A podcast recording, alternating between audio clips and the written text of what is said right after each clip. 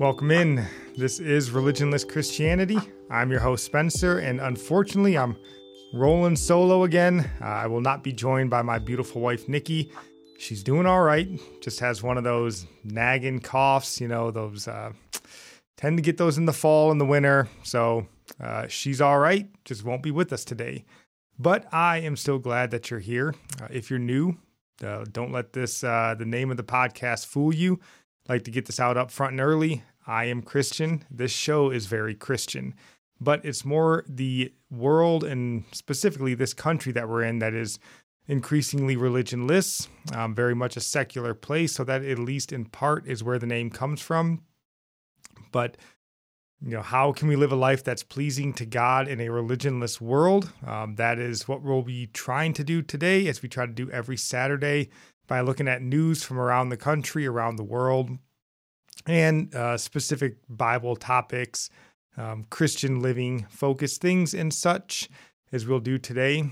Uh, but before we dive fully into the podcast, uh, I don't so much have a prayer request. Well, I do have a prayer request. Uh, please pray for Nikki. Pray that she would get better, that her cough would go away. Um, she'd be, you know, stinks all the time to be sick. It stinks, or it stinks especially during the holidays when you got family and friends around and stuff like that. So just pray that she would get better.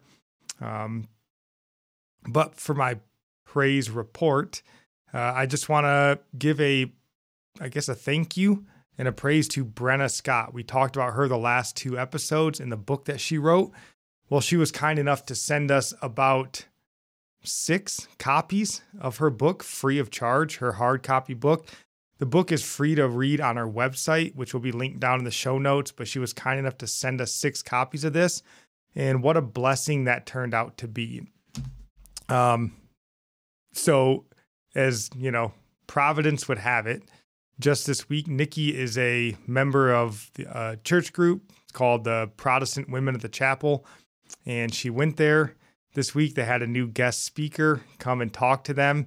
And would you guess, you know, at the end of this girl's talk, she told him, you know, just close your eyes and, um, you know, think on whatever and Jesus coming through the door and what's the one word that he would say to you and essentially everything that Brenna Scott was warning us about. So Nikki, you know, astutely was like, "Yeah, I'm not doing that." Um, but then was able to reach out to the girls in her uh, Protestant Women at the Chapel group and give a couple of these copies away. And, you know, a few of the girls, you know, they said, hey, you know, I read the book, didn't really, you know, I read Jesus Calling, wasn't into it, but now that, you know, I can see Brenna Scott, like the stuff that she pointed out, I'm understanding why I was so creeped out by it.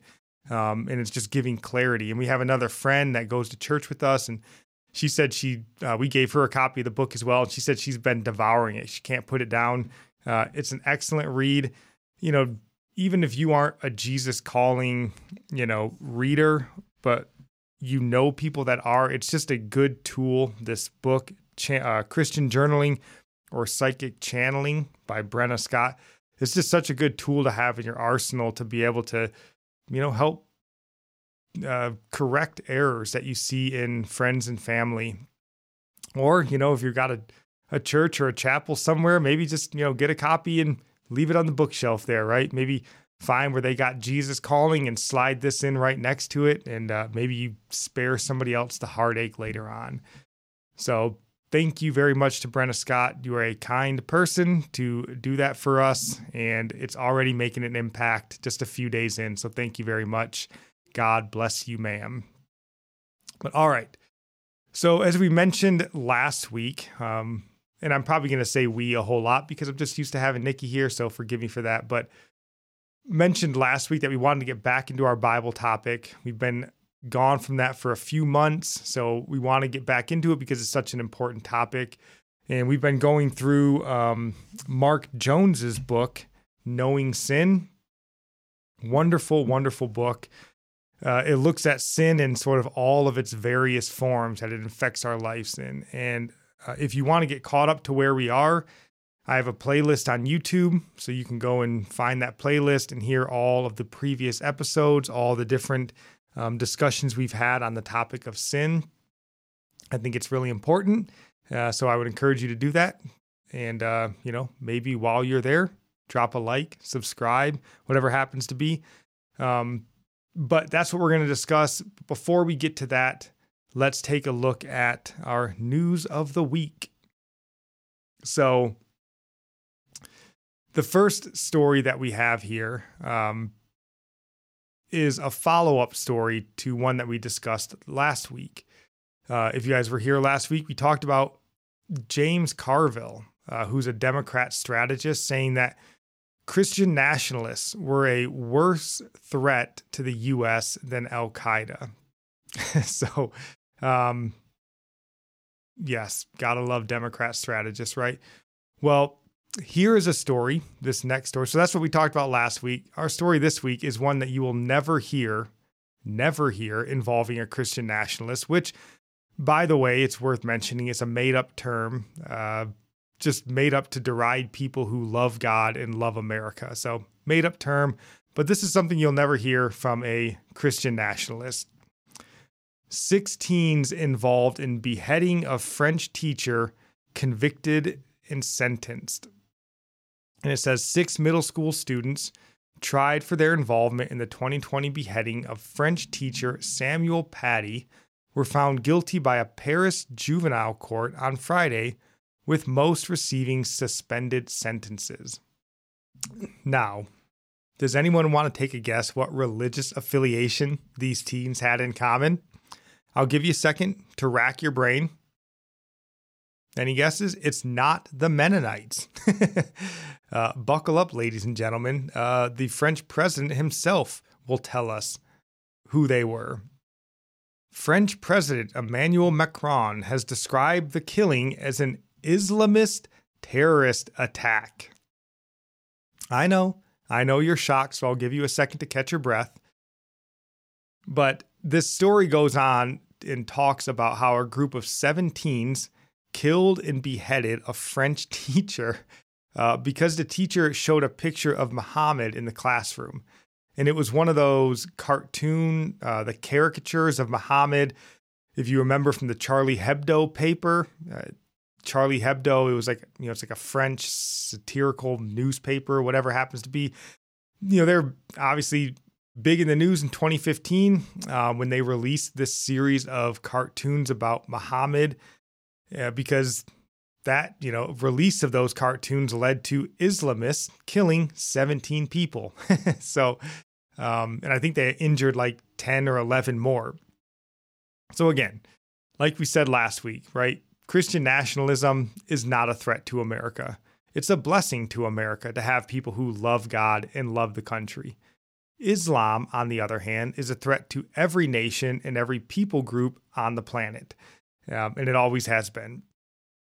And for what it's worth, uh, the story in here from Yahoo goes on to uh, detail that the seven teens that were charged with the killing and beheading of this man received only suspended sentences and one of them got house arrest.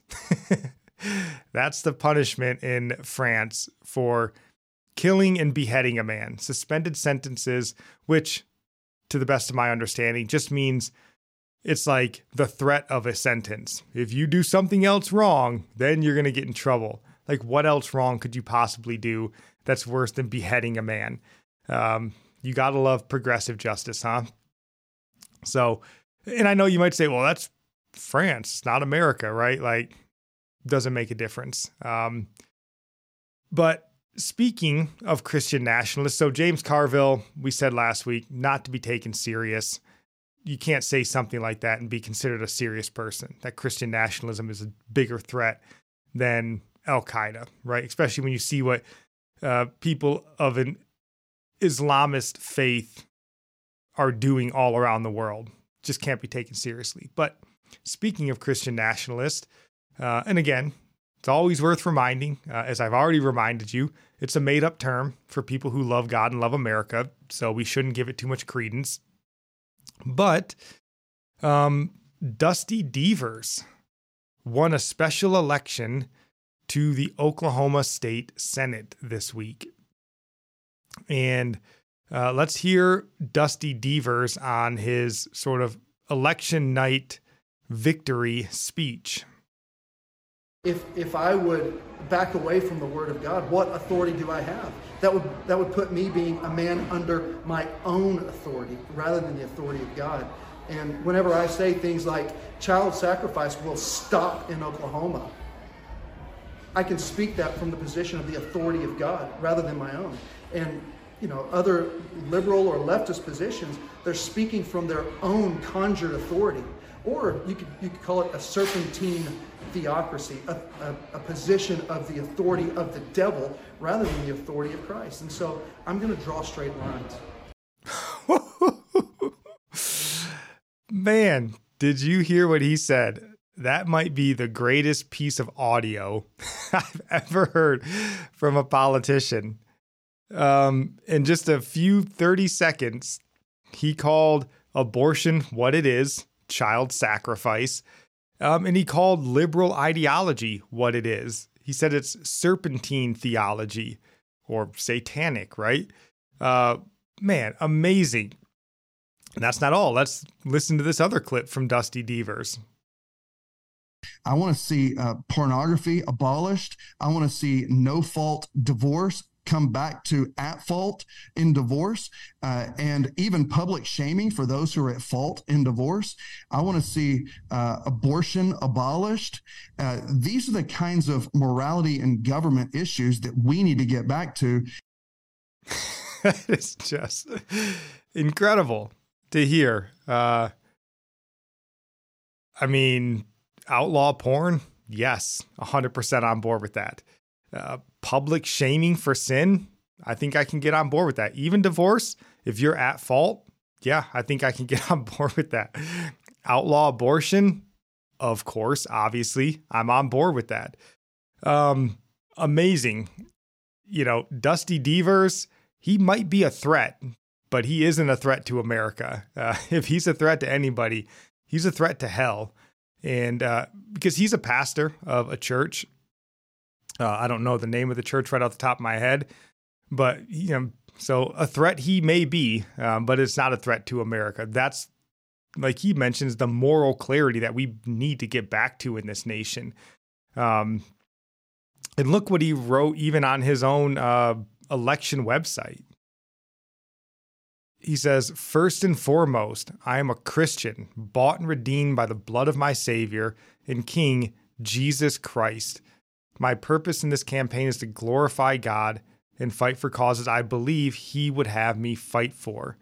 Um, you know, you don't hear a lot of politicians, you know, they might vaguely reference God or faith or Jesus.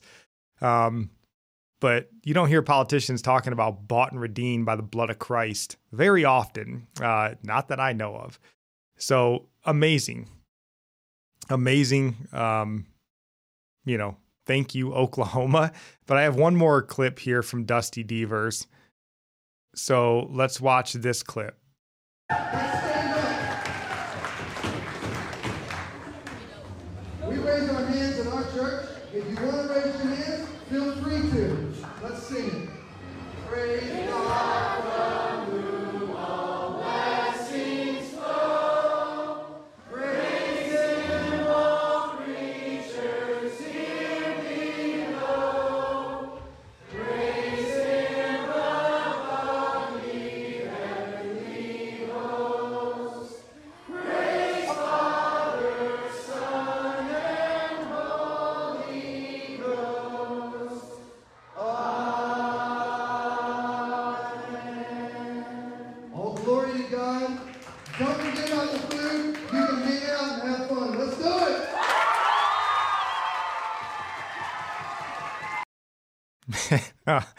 If you aren't watching, uh, if you're just listening to the podcast, that's Dusty Deevers um, on the stage at his church, I would assume, leading his church in the doxology before uh, it looks like they're going to share a meal together. And, um, you know, I don't know Dusty Deevers at all uh, up until today. You know, I heard his name mentioned occasionally. I know he's kind of a, I think they call him like an abolitionist because he was very active in fighting against abortion and trying to end that wicked practice. Um, but this is really the first time, you know, I've read anything or heard anything come out of Dusty Deever's mouth. Now, he is a pastor um, going into politics, which I'm generally not a fan of. But I pray that Dusty Deevers would stand strong for the Lord and that he wouldn't lose his conviction. Because if you watch, and I'll have all this stuff linked down in the show notes, you can go check it out, his Twitter um, videos and stuff. And I would encourage you to go watch at least this one of him leading the doxology uh, because this is what saves America. You know, if you watch this video, so many young children in that crowd, little kids in that crowd, raising their hands, singing to God, worshiping God um, surrounded by their parents. That's what saves this country. It's not tax cuts. Um, it's not sending more money to Ukraine. It's not um, normalizing gender mutilation. That doesn't save America. It's families, large families, worshiping God, raising their children in the fear and admonition of the Lord. That's what saves our country, if it's saved at all. Um, and it's beautiful to have Dusty Deevers up there, if that's you know what he's doing, leading his church in that. Um, praise God for him. It's beautiful. It's heavenly. So, uh, again, his Twitter link is in the bio. You know, if you want to encourage him to stand strong, because, you know, history would tell us um, he won't, right? History will tell us that he'll get to uh, his state capital and he'll compromise. And we need to encourage him not to compromise. We need to encourage him to stand for the faith, um, be the man that he is currently, and not, you know, whoever the Republican Party, whatever it is, happens to want him to be, which is, you know, a milk toast Christian at best. So reach out to him, send him a message, let him know you're praying for him, and then pray for him. Uh, encourage him to stand and fight for Christ. So uh, that's the positive this week. Um, but as the title of this episode uh, informed you, this was really a tale of two pastors this week. You had Dusty Deevers on one end, and you had Josh Dunwell on the other. And who is Josh Dunwell? Uh, he's an Iowan pastor of a church called Gateway Church Monroe, and he's also an Iowa state representative. And he's a pastor and representative who this week went to bat for a satanic holiday display that was placed in the Iowa state capitol. Um, you can see here on his Twitter feed, you know, Iowa representative and Christian pastor defends presence of holiday satanic display in Capitol. And then he goes on in here and he says, My disappointment abounds as an American and a fellow or and a follower of Christ. I will not back down. And what won't he back down from? Well, of course, defending the satanic display. Uh, he says, As a follower of Christ, I'll advocate for the building of Christ's kingdom through following his examples loving others, washing feet, considering the interests of others, denying myself, spreading the gospel of Christ. As a state representative, I will continue to advocate for freedom. I don't want the state determining what is an appropriate religious expression. And if you haven't seen the holiday display, again, it'll be linked in the show notes. But if you're watching the video, um, it's this satanic display put up here.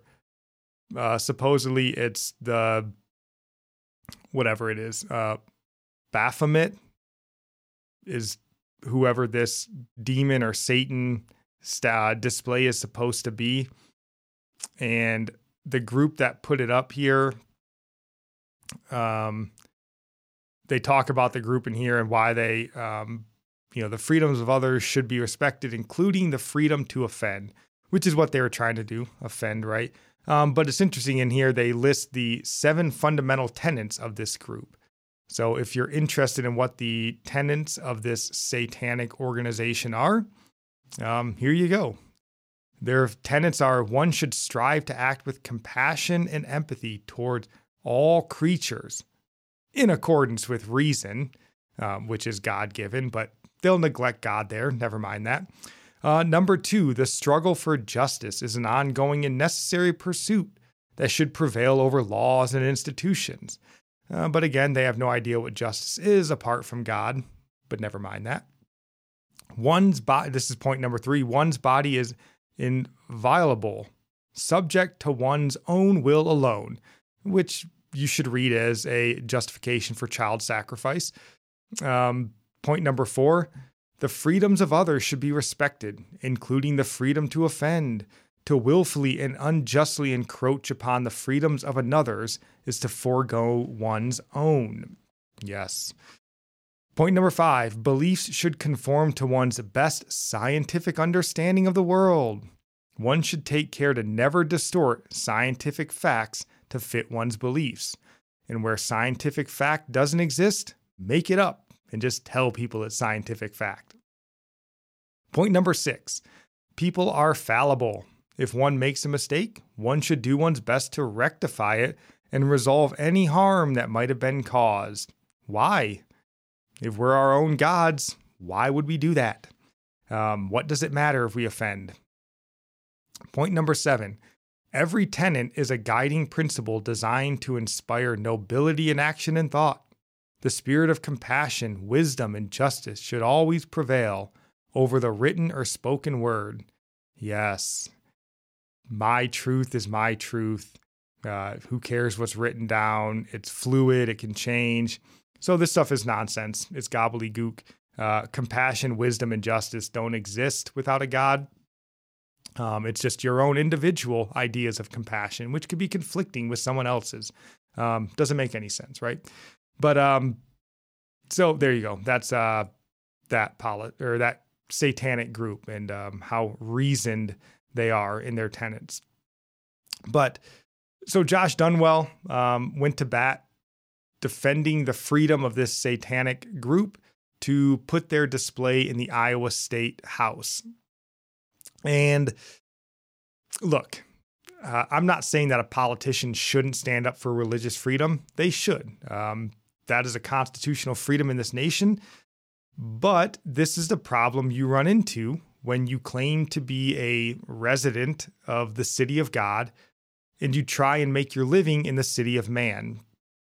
You know, here we have a Christian pastor in Josh Dunwell who seemingly has placed his election to political office over his calling as an overseer of Christ's church. And this is my big problem with all men who are pastors and run for political office, because you become a house divided in a sense. And this is why I fear for Dusty Deevers as well. I fear for him in the same respect that he'll become a house divided.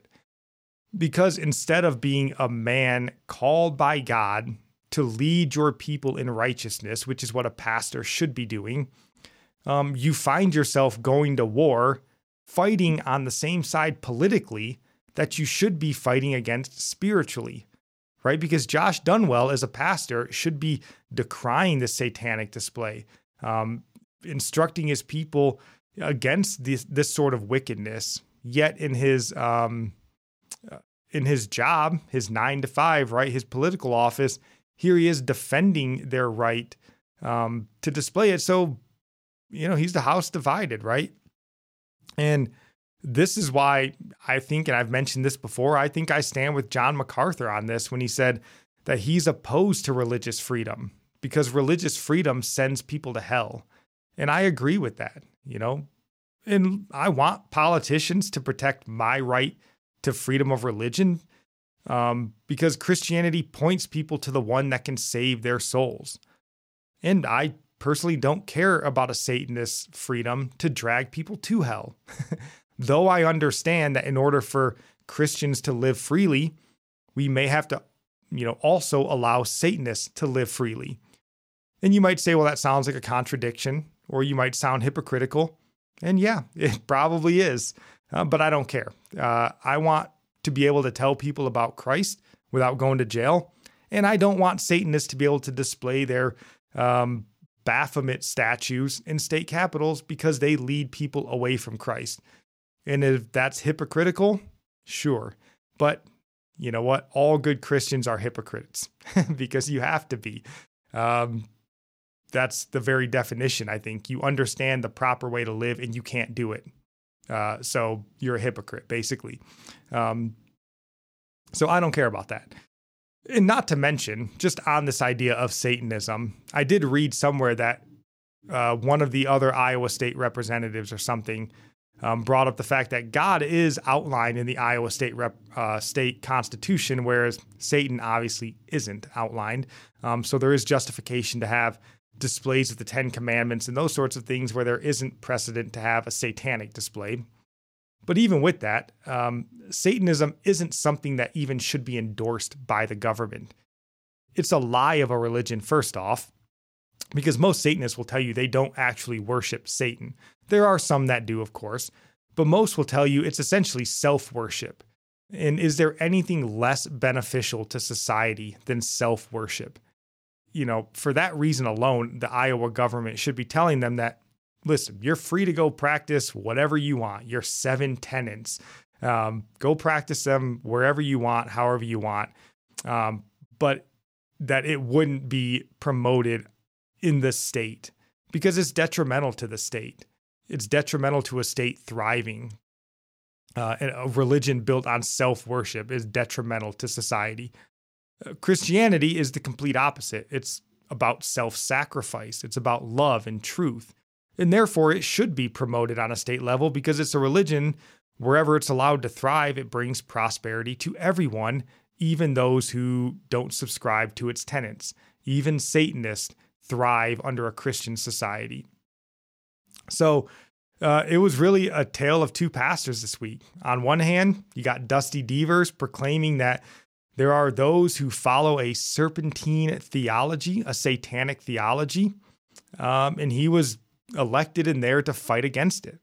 And on the other hand, you had Josh Dunwell fighting for those Satanists to have a prominent place in the state of Iowa. Um, pretty interesting. And one last cav- uh, caveat to this story as of Thursday evening, I believe, there was a hero, in my opinion, named Michael Cassidy, who went and knocked over the statue of Baphomet and he said about knocking it over, I saw this blasphemous statue and was outraged, Cassidy said. My conscience is held captive to the word of God, not to bureaucratic decree, so I acted. Man, uh, hero in my opinion. Uh, he's got a little bit of uh, Josiah in him there, right? King Josiah, a little bit of Gideon in him. You know, in my opinion, Josh Dunwell would do well uh, to take notice of Michael Cassidy. Um, his conscience was held captive. So, why is this important to Christians? We always like to outline, you know, kind of the major stories we talk about here. Why is this important to Christians? And I think it's important to Christians because Christians need to actually remember what is important. Um, freedom is not a fruit of the Spirit. freedom is not a commandment decreed by God. You know, I think we've become so fat, comfortable, and apathetic in Christian America that we think our personal freedom is somehow like equivalent to submission and obedience to God. And it's not. You're either a slave to Christ or you're a slave to sin, and that is it. Um, those are the only two camps anybody who has ever existed falls in. And so this idea that a pastor is like, I'm going to stand for freedom with the same fervor that you would stand for submission to Christ um, is foolish. And there's been a, you know, and this is where the Christian nationalism falls apart. I mean, there's a lot of things wrong with it, right? Humans are wrong with it. Yes, I'd love to have godly men lead this nation um, in every facet, right? I would if given the choice between two great leaders and one of them's a Christian, I will always take the Christian over the non-Christian. Um, but if if all things are equal, right? Um, but we've talked about this on the show before. Um, you know, I would rather have a great leader than a great Christian. Now, if the the Christian is a great leader, that's all the more a benefit, right? But the problem with Christian nationalism is human nature, because you put these people in positions of power, and that human nature, which we're going to talk about when we get to sin um, later. But, you know, Satan's right there lurking. And we have so many men who I don't doubt their sincerity and their faith. I don't doubt Josh Dunwell or John Dunwell's faith in Christ. I believe he's a uh, loves Christ, probably serves him as best he can. But this is what happens, right? You get into these positions of power and authority, and lines become blurred, and you know, you just you tend to fall apart. That's the problem with Christian nationalism is humans. so, um, but I mean, let's even go to the the point of why this is important. and discuss the fact that our Constitution's been ripped to shreds and abandoned a hundred times over in this country. It's never adhered to. It's just used to hurl insults at whoever your opponent is. Um, you know, we're so concerned or concerned about our Constitution and our protected rights in this story, right? We have a freedom of religion. We have to defend it. We've got to stand and fight for our freedom of religion. Why? Where else do we do this? Uh, like, how's your Second Amendment looking right now? Liberal states don't care about your Second Amendment. They trample it every chance they can get. How's your Fourth Amendment looking right now, right? Do you have a right to privacy anymore? No. 9 11 and the Patriot Act did away with that. Who seems to care? Uh, you're spied on by everybody. How's an unborn baby's life or rights to life, liberty, and the pursuit of happiness? Again, it doesn't exist in liberal states, right? They trample that endlessly. 10th Amendment, states' rights. I mean, COVID worked pretty hard to kill that as well. So let's quit kidding ourselves that, you know, somehow everybody's just looking for opportunities to uphold all of our constitutional rights. They're not. Um, you know, people that hate God want the freedom of religion so that they can mock God, which is what the satanic display was there for. Um, so let's quit kidding ourselves and let's get serious about our faith in God. So, what should we do about it? Um, I think we should do exactly what Michael Cassidy did just say no to this demonic takeover of America. And, you know, we said, Nikki and I, back during the Asbury revival, that whole fiasco, if you remember that earlier this year, and we said then that if the revival was real, then we would begin to see these false idols torn down and false teachers cast out. Um, so maybe this is uh, a uh, result of that. Maybe that was a true revival, right? We were um, leery of that revival because we didn't see it. So this is a good start. Um, and this needs to be taking place everywhere, all over the country, not necessarily going and knocking over statues. Um, because at the end of the day, does that do anything? I mean, I don't know. But just this level of passion to stand for God and to reject Satanism, if you will. I mean, it's one thing to have, you know, Satan like like uh, what Dusty Deevers talked about, serpentine theology and these sorts of things that are a bit under the table. But I mean, just out in your face worship to Satan. I mean, this is again, it's Gideon, right? I mean, going and tearing down the Ashtoreth poles and the Baal statues and, you know, King Josiah, right? Going and tearing them down. I mean, there's some of the stuff that's just right in your face. And I'm so thankful to Michael Cassidy because all on Twitter, there was endless people going, oh, this needs to be torn down and yada. And I was like, oh, brother, it's going to be all talk, a bunch of tough guys talking, and no one's going to do anything. So praise God for Michael Cassidy to actually have the gumption to go and do something about it. You know, not just be a talker, but a doer. Praise God for that. We need more doers. Um, we've got plenty of talkers. So, how should we pray about it? Uh, well, I think we should pray that God would raise up more men like Michael Cassidy, men that are courageous enough to stand for God. And I mean men specifically. Uh, we need to get back to a nation and a faith that's led by courageous men. God bless the courageous women in this world. Um, they've sort of been um, charged with taking the lead because men have failed to do what they're supposed to do. So pray that more courageous men filled with, you know, love and obedience to God would begin to uh, take these bold stands. You know, in a world of talkers, Michael Cassidy acted and praise God for men who act. And I think we can pray that we would be more courageous. I'll lump myself in there as well, right? I'm not uh, free from the need to be more courageous.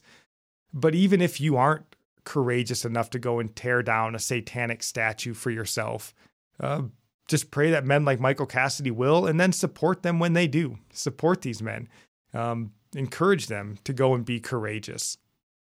So it was a tale of two pastors this week. Uh, one that I think at least in his initial election night, is standing boldly for God, and another who I think uh, missed missed pretty egregiously um, to stand for God and Josh Dunwell. So, pretty interesting. I'd love to know what you guys think about this. I'm sure there's a lot of disagreement on Michael Cassidy and what he did knocking over the statue. I mean, I've already seen it on X or Twitter, a lot of disagreement, right? Uh, people saying, oh, why didn't Michael Cassidy take the group out for a dinner, you know, and share the gospel with them? And so I'd love to know what you guys think about this. Did Michael Cassidy do what was right or was he wrong? Was Josh Dunwell right or wrong? And uh, is Dusty Deevers a threat to the nation or a blessing to the nation? Or hold our breath and wait and see? So that's all I really have from the news. Uh, I do want to spend some time looking at our Bible topic, if you will. And again, we're going through Mark Jones's wonderful book, Knowing Sin. Highly recommend it.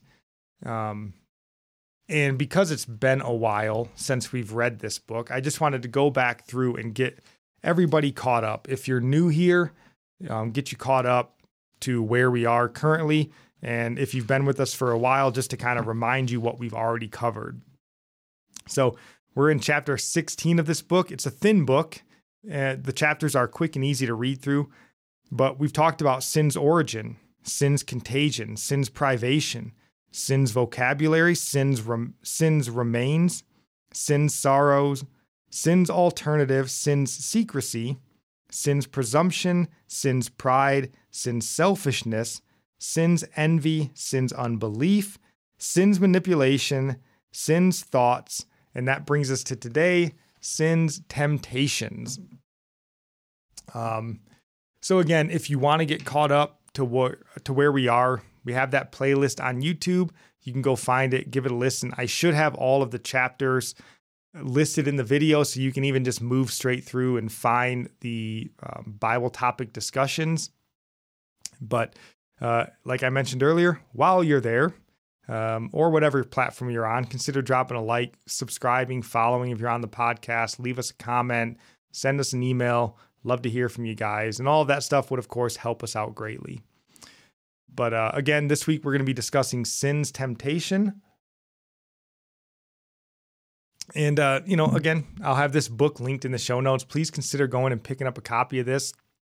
I think it would make a wonderful, like, small group discussion or a family Bible study. Again, the chapters are short, just a few pages, but they're uh, packed with uh, interesting, thought provoking um, stuff. It's built around Puritan theology on sin, Puritan doctrine on, or Puritan understanding on sin, which is very rich. So, great book. Highly encourage it. Maybe a good Christmas present for someone. But uh, Mark Jones opens this chapter. He opens it by stating, for the Christian, our battle against temptation comes both from within and without. We face the assaults of the devil, other people, and the world in their various combinations. But we never face these assaults apart from our own inclinations to evil. And I think this is a really good point. Uh, it stood out to me. It's one we probably know, but at least for me, I don't consider often enough, I think. You know, we think temptation is something external that affects us and leads us to sin. And it is, of course, that. Um, but temptation is internal as well. It's birthed out of our wicked hearts, it's birthed out of our sinful thoughts. Uh, we all know Jeremiah 17 9. Our hearts are deceitful above all things and desperately sick. And he notes John Owen in here, the Puritan theologian, and he gives his definition of temptation. John Owen says, Temptation, then, in general, is anything, state, way, or condition that upon any account whatever has a force or efficacy to seduce, to draw the mind and heart of a man from its obedience, which God requires of him, into any sin, in any degree of it whatever. so, uh, a good definition might be the most Puritan definition you'll ever hear, but a good definition nonetheless. Uh, so, you know, it's anything that seduces our heart or mind from doing what God requires of us, which I think, you know, reading through these tells me kind of two things. First off, God actually requires stuff us stuff of us. uh, which may sound weird to the modern American Christian. God actually requires stuff of us. Um, you know, that's the costly grace idea that Dietrich Bonhoeffer talks about. You know, there's things like the Ten Commandments, right? Uh, obeying Christ and so on. God requires stuff of us. Um, and I would say number two is that even things that don't seem outright evil can lead us um, to not do what we're required to do. You know, I think of maybe like the temptation, you know, it's the holiday season, Christmas, right? Maybe the temptation to buy yourself another thing, another trinket, whatever that thing happens to be. And it may tempt you maybe to hold on to your money for yourself when maybe you should be using that money for, you know, supporting orphans and widows, um, or maybe the local church, whatever happens to be. You know, maybe that internal temptation to be, you know, frugal or spend the money on yourself stops you from giving the way you should, right? Either way, you're not doing what's required of you. Um, and John Owen later goes on to give this great quote. He says, Now, when such a temptation comes from without, it is unto the soul an indifferent thing, neither good nor evil, unless it be consented unto. But the very proposal from within, it being the soul's own act, is its sin. So he's kind of saying temptation from outside, it can be good or bad. It's nothing, right? Unless you consent to the temptation. But when the temptation is birthed from within you, then it is sin. And I think that's obviously right. Uh, I think John Owen's a smart, godly man, or he was, but you know, not all things that tempt us are sinful. You know, there are some things for sure that are, but not everything. It makes me again think of maybe like a pretty girl walking down the street and she sends your mind to places they should not be going. You're having thoughts about her that you should not be having. You know, it's not her fault that she's pretty or that you are attracted to her, but it's your own temptation that allows you to you know, break communion with God while you're feeding on your lust. Um, that's what John Owen says, right? There's this external temptation that's neither good nor bad, but when you consent to that temptation, now it's sin. Now, again, it could be sin, right? As we talked about, if the girl is dressed immodestly and she's enticing you to sinful thoughts, then that temptation is, you know, sinful there. Um, that's not neither good nor bad. That would be bad. That'd be sin but it's still your fault. Um, but now she's not blameless either, right? But I think it's important to point out that temptations are internal and external, and we need to guard against both. I think that's the important point. Uh, Mark Jones writes Temptations from within are made more forceful by the outward temptations that come from Satan.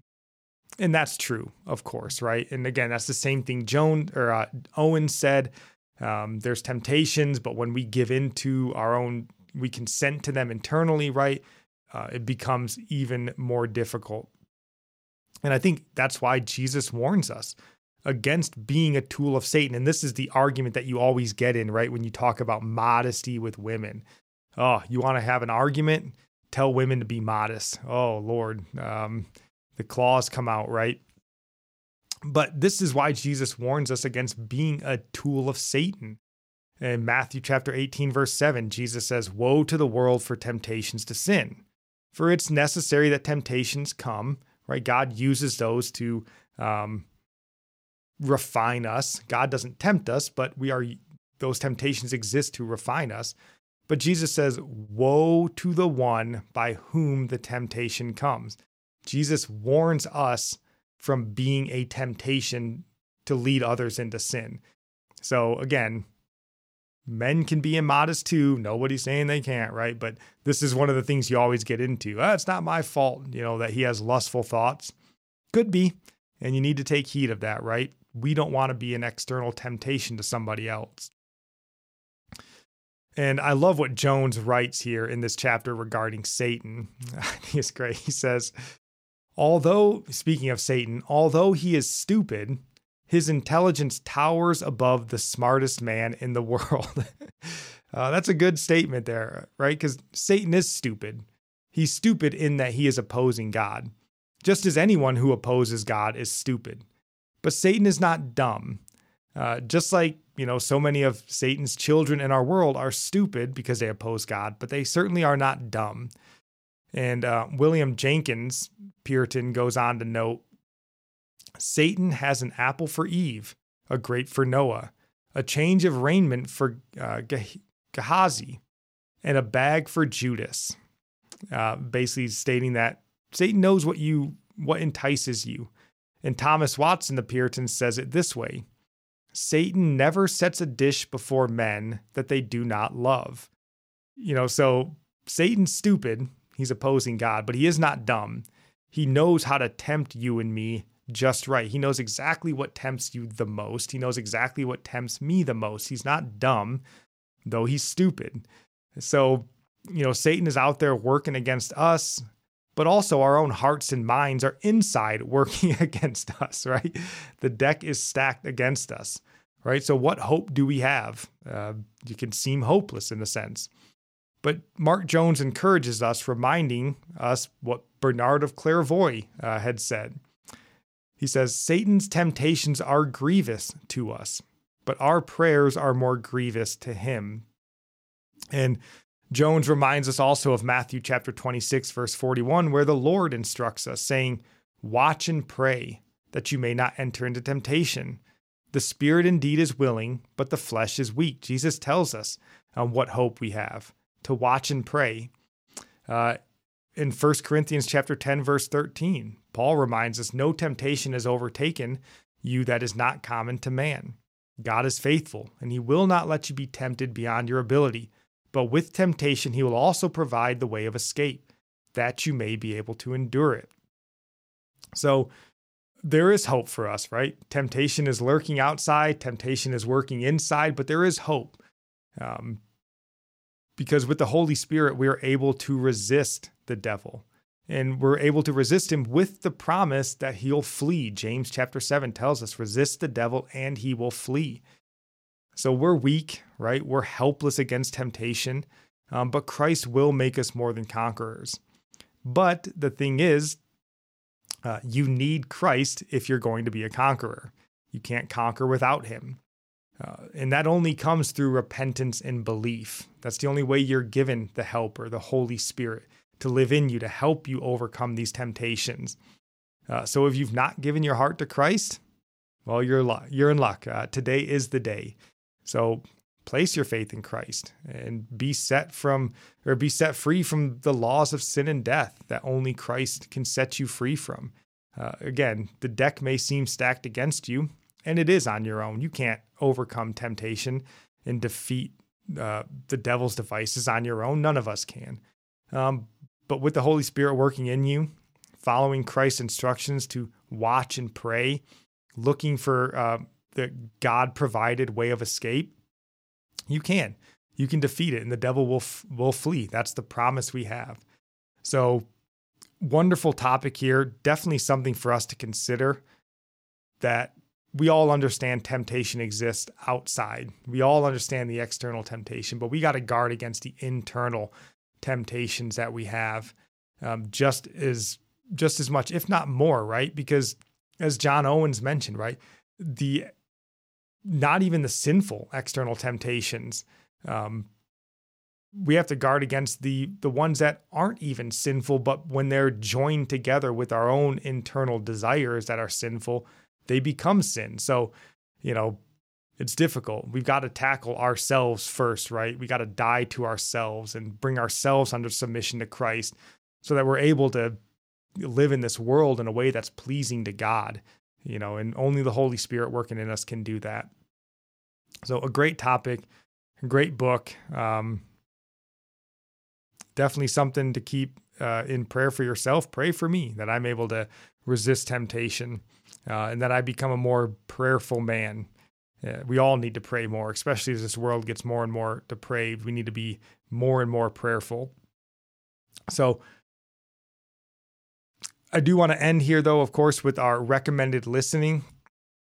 And I thought this was a good topic to discuss in the vein of, you know, ridding ourselves of temptation in a way of living a life that's pleasing to God. And I listened to this small, quick little, I think it's 11 minutes long, 12 minutes long from John Piper, you know, his Ask Pastor John podcast.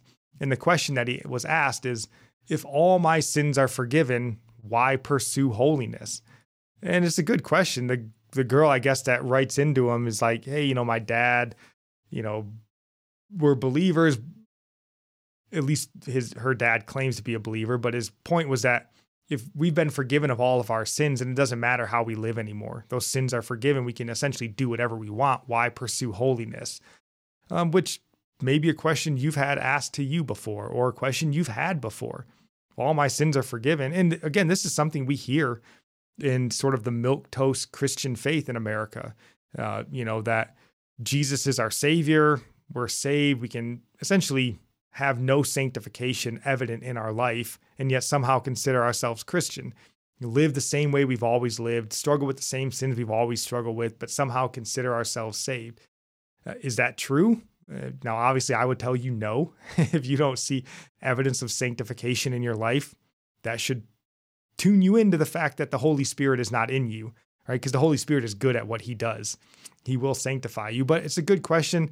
Pastor John, of course, uh, answers it in a very loving and um, biblically sound way, in my opinion. So go give that a listen. You know, arm yourself with uh, a little more ammunition to, um, you know, defend the faith appropriately in your own life. But that is all we got. Uh, we'll be back tomorrow with our family devotion. We're still walking through Dietrich Bonhoeffer's God is in the Manger Advent devotional. We'll be doing that all through December.